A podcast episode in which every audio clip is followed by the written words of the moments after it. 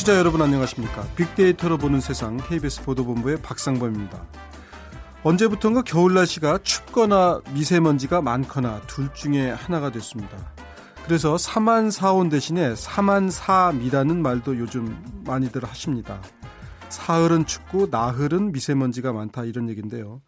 미세먼지와 함께 살게 되면서 마스크를 쓴 모습도 일상이 됐습니다. 예전에는 마스크를 쓰면 감기에 걸렸거나 성형 수술한 것으로 여겼었는데 요즘에는 겨울이나 봄철에 익숙한 풍경이 됐습니다. 미세먼지 저감 대책을 놓고 박원순 서울시장과 남경필 경기지사가 티격태격하고 있죠. 12년 전 서울시장 선거 때 당시 오세훈 후보가 서울의 대기지를 도쿄 수준으로 끌어올리겠다 이렇게 공약을 하기도 했었는데요. 도쿄 수준은 고사하고 지금 베이징보다 겨우 조금 좋은 수준입니다. 오늘 날씨 기준으로 그렇습니다. 이번 주말에도 전국적으로 미세먼지 나쁨이라는 예보가 있습니다. 주말 계획 세우신 데 참고하시고요. 잠시 후 세상의 모든 빅데이터 시간에 미세먼지 관련 소식과 함께 이번 한 주 화제가 됐던 소식들을 모아서 2주의 키워드로 정리를 해보겠습니다.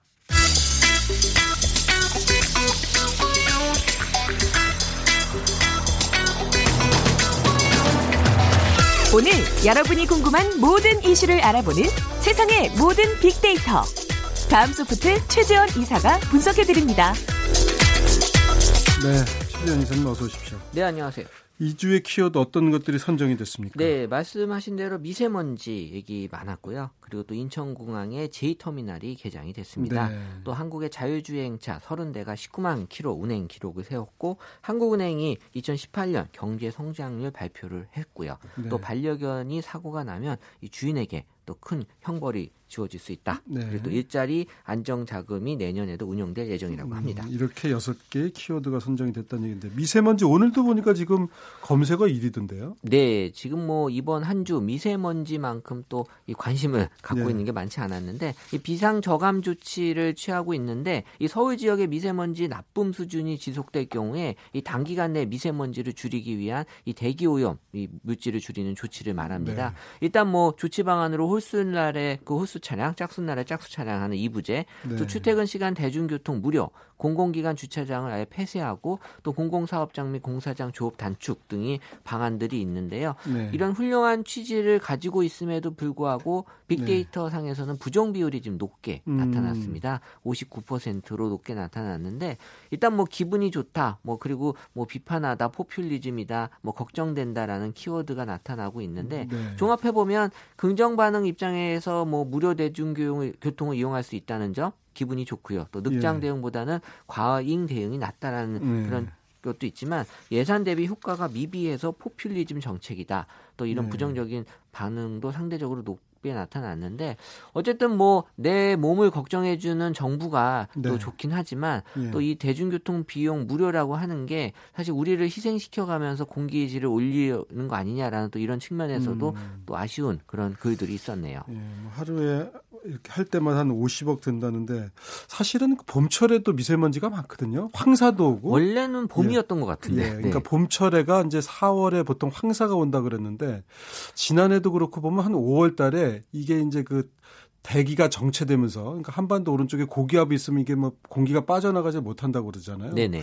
그럼 앞으로도 미세먼지 저감 조치를 한 10번 이상은 얼뜻 생각해도 해야 될 것 같은데 그 돈을 또 어떻게 감당하나 하는 얘기들도 있고. 근데 여전히 미세먼지의 원인은 이제 예. 중국 때문으로 많이들 생각하고 있어서 예. 우리가 아무리 이렇게 한들 이게 미세먼지가 좋아질까라는 의심을 예. 많이 하고 계세요. 네. 글쎄 말이에요. 중국 쪽에서 이번 주말에도 몰려온다 그러고 베이징도 오늘은 뭐 그냥 그럭저럭 괜찮은데 주말에 나빠진대요. 그러니까 아마 베이징이 나빠지면서 우리도 같이 나빠지고 그럼요. 그런 동조 현상이 있는 것 같습니다.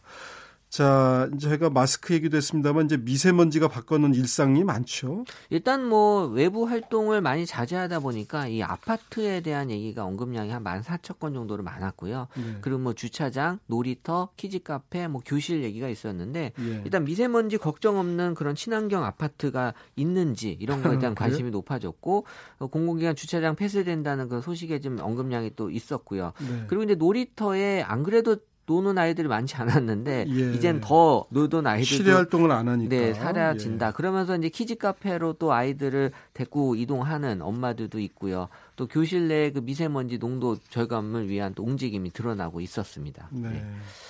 그 미세먼지 대응 방법에서는 마스크 언급량이 많은 것 같더군요. 네, 일단 뭐 마스크가 현실적으로 가장 쓸 수 있는 좋은 방법이라고 생각하는데요. 사실 네. 우리 그 감각 기관 중에 이 목하고 입만 있는 게 아니라 예. 눈이 있잖아요. 예. 사실 눈이 감각 기관 중에서는 큰 영향을 준다고 해요. 예. 사실 이게 눈에 보이는 게 뿌여면 예. 더 많이 내가 아프고 안 좋은 것처럼 예. 느껴지는데 눈을 지금 막을 수는 없거든요. 예. 뭐 물안경을 쓰고 다닐 수는 없으니까.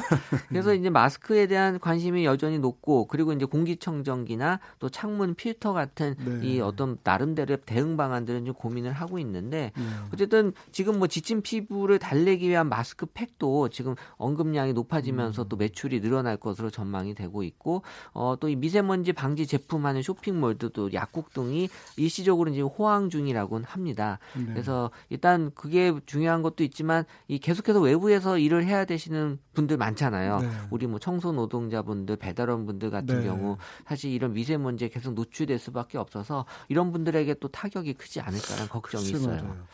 사실 걱정인 게 황사는 이제 흙먼지잖아요. 물론 거기에도 중금속이 좀 있다 그러지만 흙이라는 게 이제 기본적으로 농사에도 도움이 되고 뭐 이제 어떻게 보면 이제 식물성인데 우리가 이제 미세먼지 그러지만 이게 결국은 타이어라든가 배기가스에서 나오는 그렇게 보면 이제 동물성이잖아요. 이런 것들은. 네. 그리고 석유 성분이고 이게 끈적끈적한 게 이제 수증기랑 만나가지고 뿌옇게 스모그처럼 지금 되어 있는 거니까 황사보다 훨씬 사실은 위험하다고 봐야죠. 그리고 뭐 일단 느끼기에는 황사는 왠지 코에서 좀 걸러질 것 같은데 어, 예. 미세먼지는 몸속 깊숙이 글쎄. 들어와서 왠지 뇌까지도 전달되지 어, 않을까 걱정이 초미세먼지 돼요. 같은 경우는 뭐 피부도 뚫는다는 말도 있고 네. 그리고 많은 분들이 이제 날이 뿌연면 그게 미세먼지 때문이라고 생각하시는데 미세먼지는 원래 눈에 안 보이거든요. 그러니까요. 초미세먼지는 더 작지만 그게 뿌열 정도로 미세먼지가 있으면 엄청난 건데 이제 스모그 현상이라고 봐야겠죠. 네. 수증기하고 네. 이제 결합된 건데 문제는 그렇게 되면 끈적끈적하고 또 수분기가 있으니까 몸에 들어오면 잘 안 떨어진다고 합니다. 하여튼 아 밖에서 일하시는 분들 진짜 걱정이에요. 네, 일단 뭐 거기까지 말씀을 나눠보고 자 인천공항 제2터미널이요? 네, 어제죠 어, 인천국제공항 제2여객터미널이 공식 운영에 들어갔는데요. 이 제2여객터미널은 매년 늘어나는 여행자들 때문에 이 제1여객터미널의 혼잡을 없애기 위해 건설이 됐고요.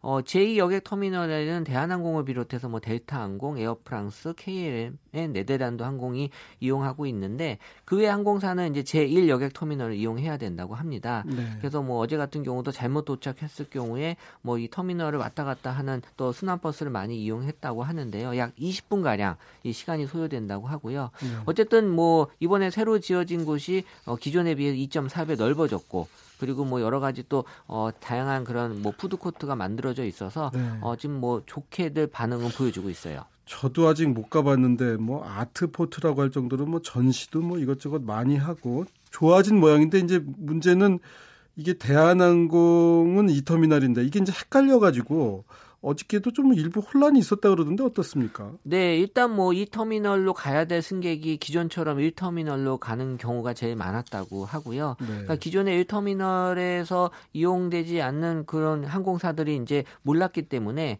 이 간격이 한 16km 떨어져 있다고 하니까 여기서 좀 왔다 갔다 하는 좀 혼란은 네. 있었는데 어쨌든 뭐 착오를 막기 위해서 항공사 측에서 출발 전에 한 두 차례 탑승객들에게 문자 메시지 안내 방송 안내 네. 문자도 네. 보내줬고요.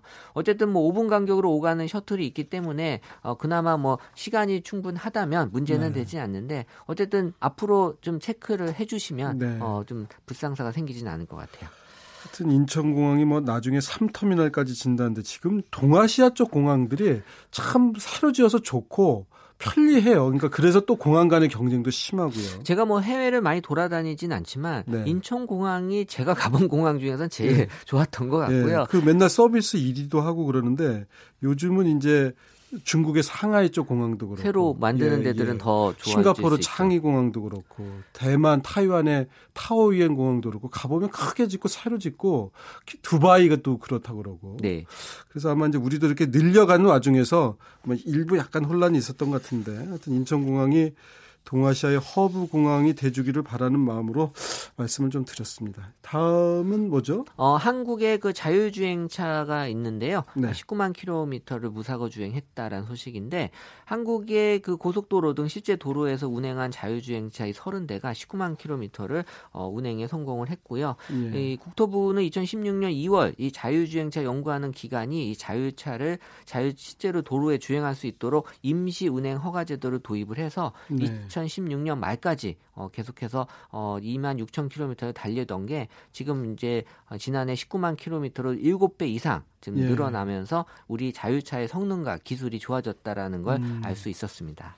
그 사고가 한 번도 안 났다 이런 얘기인가요? 그렇죠. 네. 음, 19만 킬로 무사고면은 뭐 상당한 거리인데 웬만한 분들이 차 한 대 사시면 이 정도까지 사실 멀지 않잖아요. 그러니까, 그렇죠. 그러니까 어떻게 보면 이게 한 1년에 2만 킬로 온다 그러면은 거의 그 5년 아, 저 5년이 아니라 20년. 20년이죠. 예, 네. 예, 예. 그러니까 지금 많은 차를 30대 정도 지금 이제 허가를 받아서 어 지금 어 지금 시범적으로 서비스를 하고 있고 어 지금 자율주행차 주요 주행 지역이 어 뭐 여러 가지 지역으로 나눠져 있는데 어 지금 많은 분들이 거기에 대해서 지금 언급량을 좀 많이 갖고 네. 있어요. 네. 그래서 자율차를 어 연습할 수 있는 이 경부 영동 중 주요 고속도로가 지금 현재 해당 지역이 되고 있고 서울 네. 경기 지역도 지금 일부 지역이 어 자율주행차 이 구간으로 정리가 돼 어, 있습니다. 여의도도 들어 있네요, 네, 보니까. 여의도, 어, 화성, 의왕이죠. 음, 교통량이 여의도도 많은 곳인데 지금 뭐 자율주행차는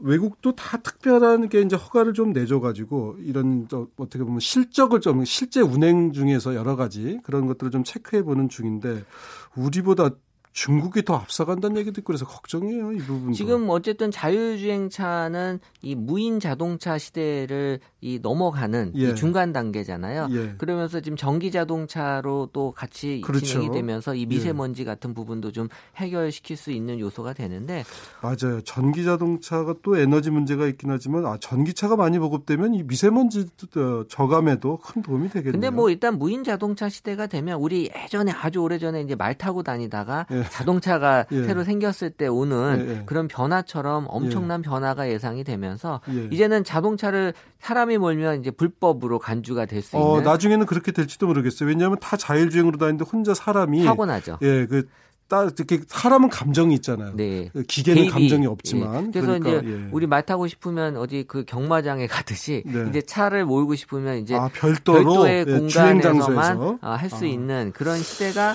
뭐 지금 2026년이 일단 예. 뭐첫 무인차를 좀 하려고 하는 아, 시대로 그러니까 지금 완전히 이제 운전대도 없는 네. 그런 차가 이제 도입된다 그런 얘기죠. 네, 근데 뭐 어. 한 2030년까지 넘어가야 될 것 같다는 의견도 있지만 어쨌든 이제 그 시대는 오긴 네. 올것 같습니다. 운전면허증이 필요 없는 시대가 올는지도 모르겠다는 말씀이신데. 자, 일단 세 번째 키워드까지 알아봤고요. 노래 한 곡 들어볼까요? 네, 오늘 들은 노래 들을 노래는 엑소의 코코밥인데요. 네. 이게 뭐 사실 노- 제목만 들으면 뭐지라고 하실 텐데 예. 어쨌든 뭐 이 재밌는 발음 코코의 또 음 악을 맞춰 추는 춤을 의미하는 그 bop B.O.P를 해서 만든 그런 키워드인데요. 리듬에 맞춰 함께 춤추자, 함께 놀자라는 뜻이라고 합니다. 지금 네. 많은 사랑을 받고 있는 곡이에요. 엑소 노래가 두바이 그 분수쇼에서도 나온다는데 코코밥은 또 어떤 노래인지 한번 들어봐야겠습니다. 함께 들어보시죠. 네, 엑소의 코코밥을 들으셨습니다. 자, 빅데이터로 보는 세상, 세상의 모든 빅데이터 이제 키워드 이제 세 번째 키워드까지 알아봤고요. 네 번째 키워드는 뭐죠? 네, 한국은행이 경제 성장률을 이번 주 발표를 했는데요. 어, 예상한 대로 올해 성장률을 3% 전망을 언급하면서 지금 2년 연속 3%대 성장이 가능성이 커 보이고 있습니다. 그래서 하느니 올해 한국 경제 성장률을 높여 잡은 데는 이 세계 경제 회복세도 있고요. 또 올해 한국 경제에도 많은 훈풍이 기대된다라는 것으로 어, 원인을 보고 있는데 지금 뭐 올해 국제통화기금이 경제 성장률을 지난해 10월에 3.7%로 제시했기 때문에 뭐 전체적인 이 세계적인 경제 흐름이 지금 회복세로 보고 있다라는 게 큰 영향을 주고 있는 것 같아요. 우리는 수출이 좀 뭐 그래도 괜찮 잖아요. 예. 네, 그 지난해도 이 3% 성장에 대해서 지금 의견이 분분한 게 난 여전히 어려운데 네. 뭐가 성장했다는 거지? 근데 역시 이제 기업 기업과 이제 가게가 좀 나눠질 수 있잖아요. 예. 그러니까 수출을 많이 하는 기업들이 장사를 잘 했다가 이 성장률에 네. 많은 큰 그 수치를 지금 차지한 것 같고요. 네. 어쨌든 이 문재인 정부의 그 소득 주도 성장 정책의 그 어떤 효과가 많이 네. 나타나고 있다라는 거고 여전히 그 최저임금이나 이런 인상 정책 등이 소비 성향이 높은 저소득층 중심으로 소비 증가세를 또 키울 수 있기 때문에 네. 어, 전반적인 경제 성장에 지금 긍정적으로 작용할 전망이긴 한데 아직까지 이제 시간이 좀 걸릴 수 있다라는 네. 거고요. 지금 한국 경제 회복세에 대한 여러 가지 변수도 지금 존재하고 있지만 아직까지는 지금 긍정적으로 보는 것 네. 같습니다. 하여튼 잘 됐으면 좋겠는데 우리가 너무 이제 반도체, 석유화학 이렇게 일부 품목에 그 성장을 기대고 있다 보니까 이쪽이 만에 하나 반도체도 뭐 슈퍼 호황 사이클이 끝나간다 이런저런 얘기들이 있어서 지금 삼성전자 주가도 힘을 조금 못 받고 있는 상황이잖아요. 그런 반도체 전망이 좀 엇갈리는 점. 스마트폰은 사실은 또 잘 될 것 같다가도 갤럭시 그 시리즈도 그렇게 전작보다 많이 팔린 것 같지는 않고 하여튼 좀 걱정되는 부분도 있어요. 그러니까 지금 저희가 잘 하고 있다라고 하는 분야의 뭐 예. 협력 업체의 그 대표님들 제가 다른 일 때문에 이렇게 만나면 예. 분명히 지금 이게 언젠간 끝나지 않겠냐라는 걱정을 하지만 네. 그렇다고 해서 지금 자기네들이 할 수 있는 게 없대요. 뭐 지금 뭐 그렇다고 이걸 안 하고 다른 걸 할 수는 예. 없잖아요. 예. 그러니까 말 그대로 지금 어 그런 거에 대한 생각만 하고 있지 음. 어떤 대책을 마련하고 있지 수 있는 여건은 아닌 네. 것 같아요. 사실 그 최태원 회장이 SK가 사실 괜찮았잖아요. 반도체 경기가 좋아가지고 SK 네. 하이닉스. 근데 대기업도 망할 수 있다 이렇게 신입 사원들한테 얘기했다는 게 단순히 뭐 경각심을 갖자 차원이 아니고 그만큼 1, 2 하는 기업도 갑자기 경기가 상황이 바뀌어지면 위기에 처할 수 있는 그런 상황이라는 점인데 특히 이제 좀 상대적으로 저소득층한테 이게 이제 따뜻한 기운이 갈는지 그러니까 지금 아랫목은 뜨거운데 네, 윗- 맞아요. 윗목까지 좀 이 연기가 좀 가야 될 텐데. 결국 뭐 기업이 잘 돼야 뭐 개인도 잘 되는 거긴 있지만 예. 어쨌든 그 영향이 좀 개인에게도 많이 왔으면 예. 좋겠다라는 거죠. 이렇게 빅데이터 상에서도 언급이 많이 된 걸 보면 기대가 그만큼 또 있다고 봐야겠죠. 자, 네 번째 키워드까지 알아봤고요. 다섯 번째 키워드는요. 어, 반려견 소식인데요. 이 반려견이 사고를 내면 이제 주인이 징역형을 받을 수 있다라는 네. 겁니다. 그래서 반려견에 대한 안전 관리 의무 위반으로 사람이 다치거나 또 죽음에 이르는 사고가 발생하면 반려견 주인은 최대 3년 징역형을 감수해야 하고요. 어, 지금 뭐 도사 등 맹견으로 분류된 개들은 어린이집, 유치원, 또 초등 특수학교 등의 출입이 금지 가 된다고 합니다. 그래서 이런 그 안전 관리 의무에 대한 그 법이 지금 대폭 강화될 전망이고요. 지금 뭐 3천만 원 이하의 벌금도 부과될 수 있다고 하니까 이 관리에 더 소홀하지 않아야 되는데 어쨌든 지금 반려견이 너무 많아지고 있어요. 그래서 제가 네. SNS에 올라오는 분석하기 위해서 데이터를 보면서 사진을 보면 예. 정말 이 그 사람 사진도 많지만 예. 이 동물 사진도 예. 정말 많아요. 그래서 그만큼 반려견이 우리한테 가까이 와 있다라는 걸 저는 확실하게 음. 느끼고 있어요.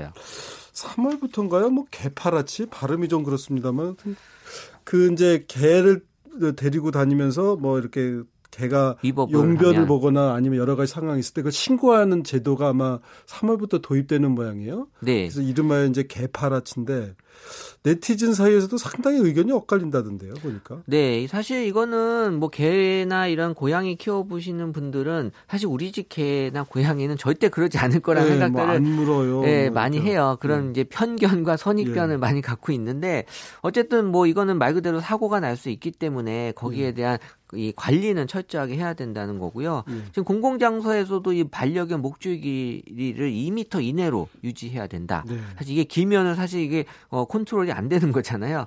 그래서 아니 근데 제가 이렇게 보니까 이 목줄이 요즘 분들은 이렇게 늘어났다 줄었다 하는 이제 그런 목줄들을 많이 이용하시더라고요. 왜냐하면 그쵸. 이제 그래야 이제 개들 입장에서 조금 행동의 자유가 있으니까. 네. 근데 쭉 늘어나면 2m 넘던데요. 전부 그럼 목줄 바꾸셔야 되겠네. 네, 그래서 이제 목줄의 길이로 인해서 생기는 또 어떤 문제점들을 예. 막기 위한 이 규정을 지금 정해 놓은 거고요. 지금 맹견의 범위도 사실 뭐 최고라고 표현하던데 이 바닥에서 어깨뼈까지의 가장 높은 곳까지의 높이가 40cm인 개는 이 관리 대상견으로 또 구분해서 네. 입마개를 꼭 착용하도록 네. 그렇게 또 조치를 지금 취하게 하고 있고 어쨌든 이 동물 보호 담당 직원이 이제 따로 지자체에 있어서 이 특별 사법 경찰권을 부여해서 이분들이 계속 이제 점검하고 또 이런 걸 할 수 있게 이 사각지대를 최소화하기 네. 위한 방법들을 지금 많이 착용 어 지금 대책줄을 마련하고 하고 있는데 어쨌든 지금 말씀하신 대로 이 친구 포상금 제도 이 개파라치가 네. 3월 22일부터 시행이 돼요. 그래서 이걸 통해서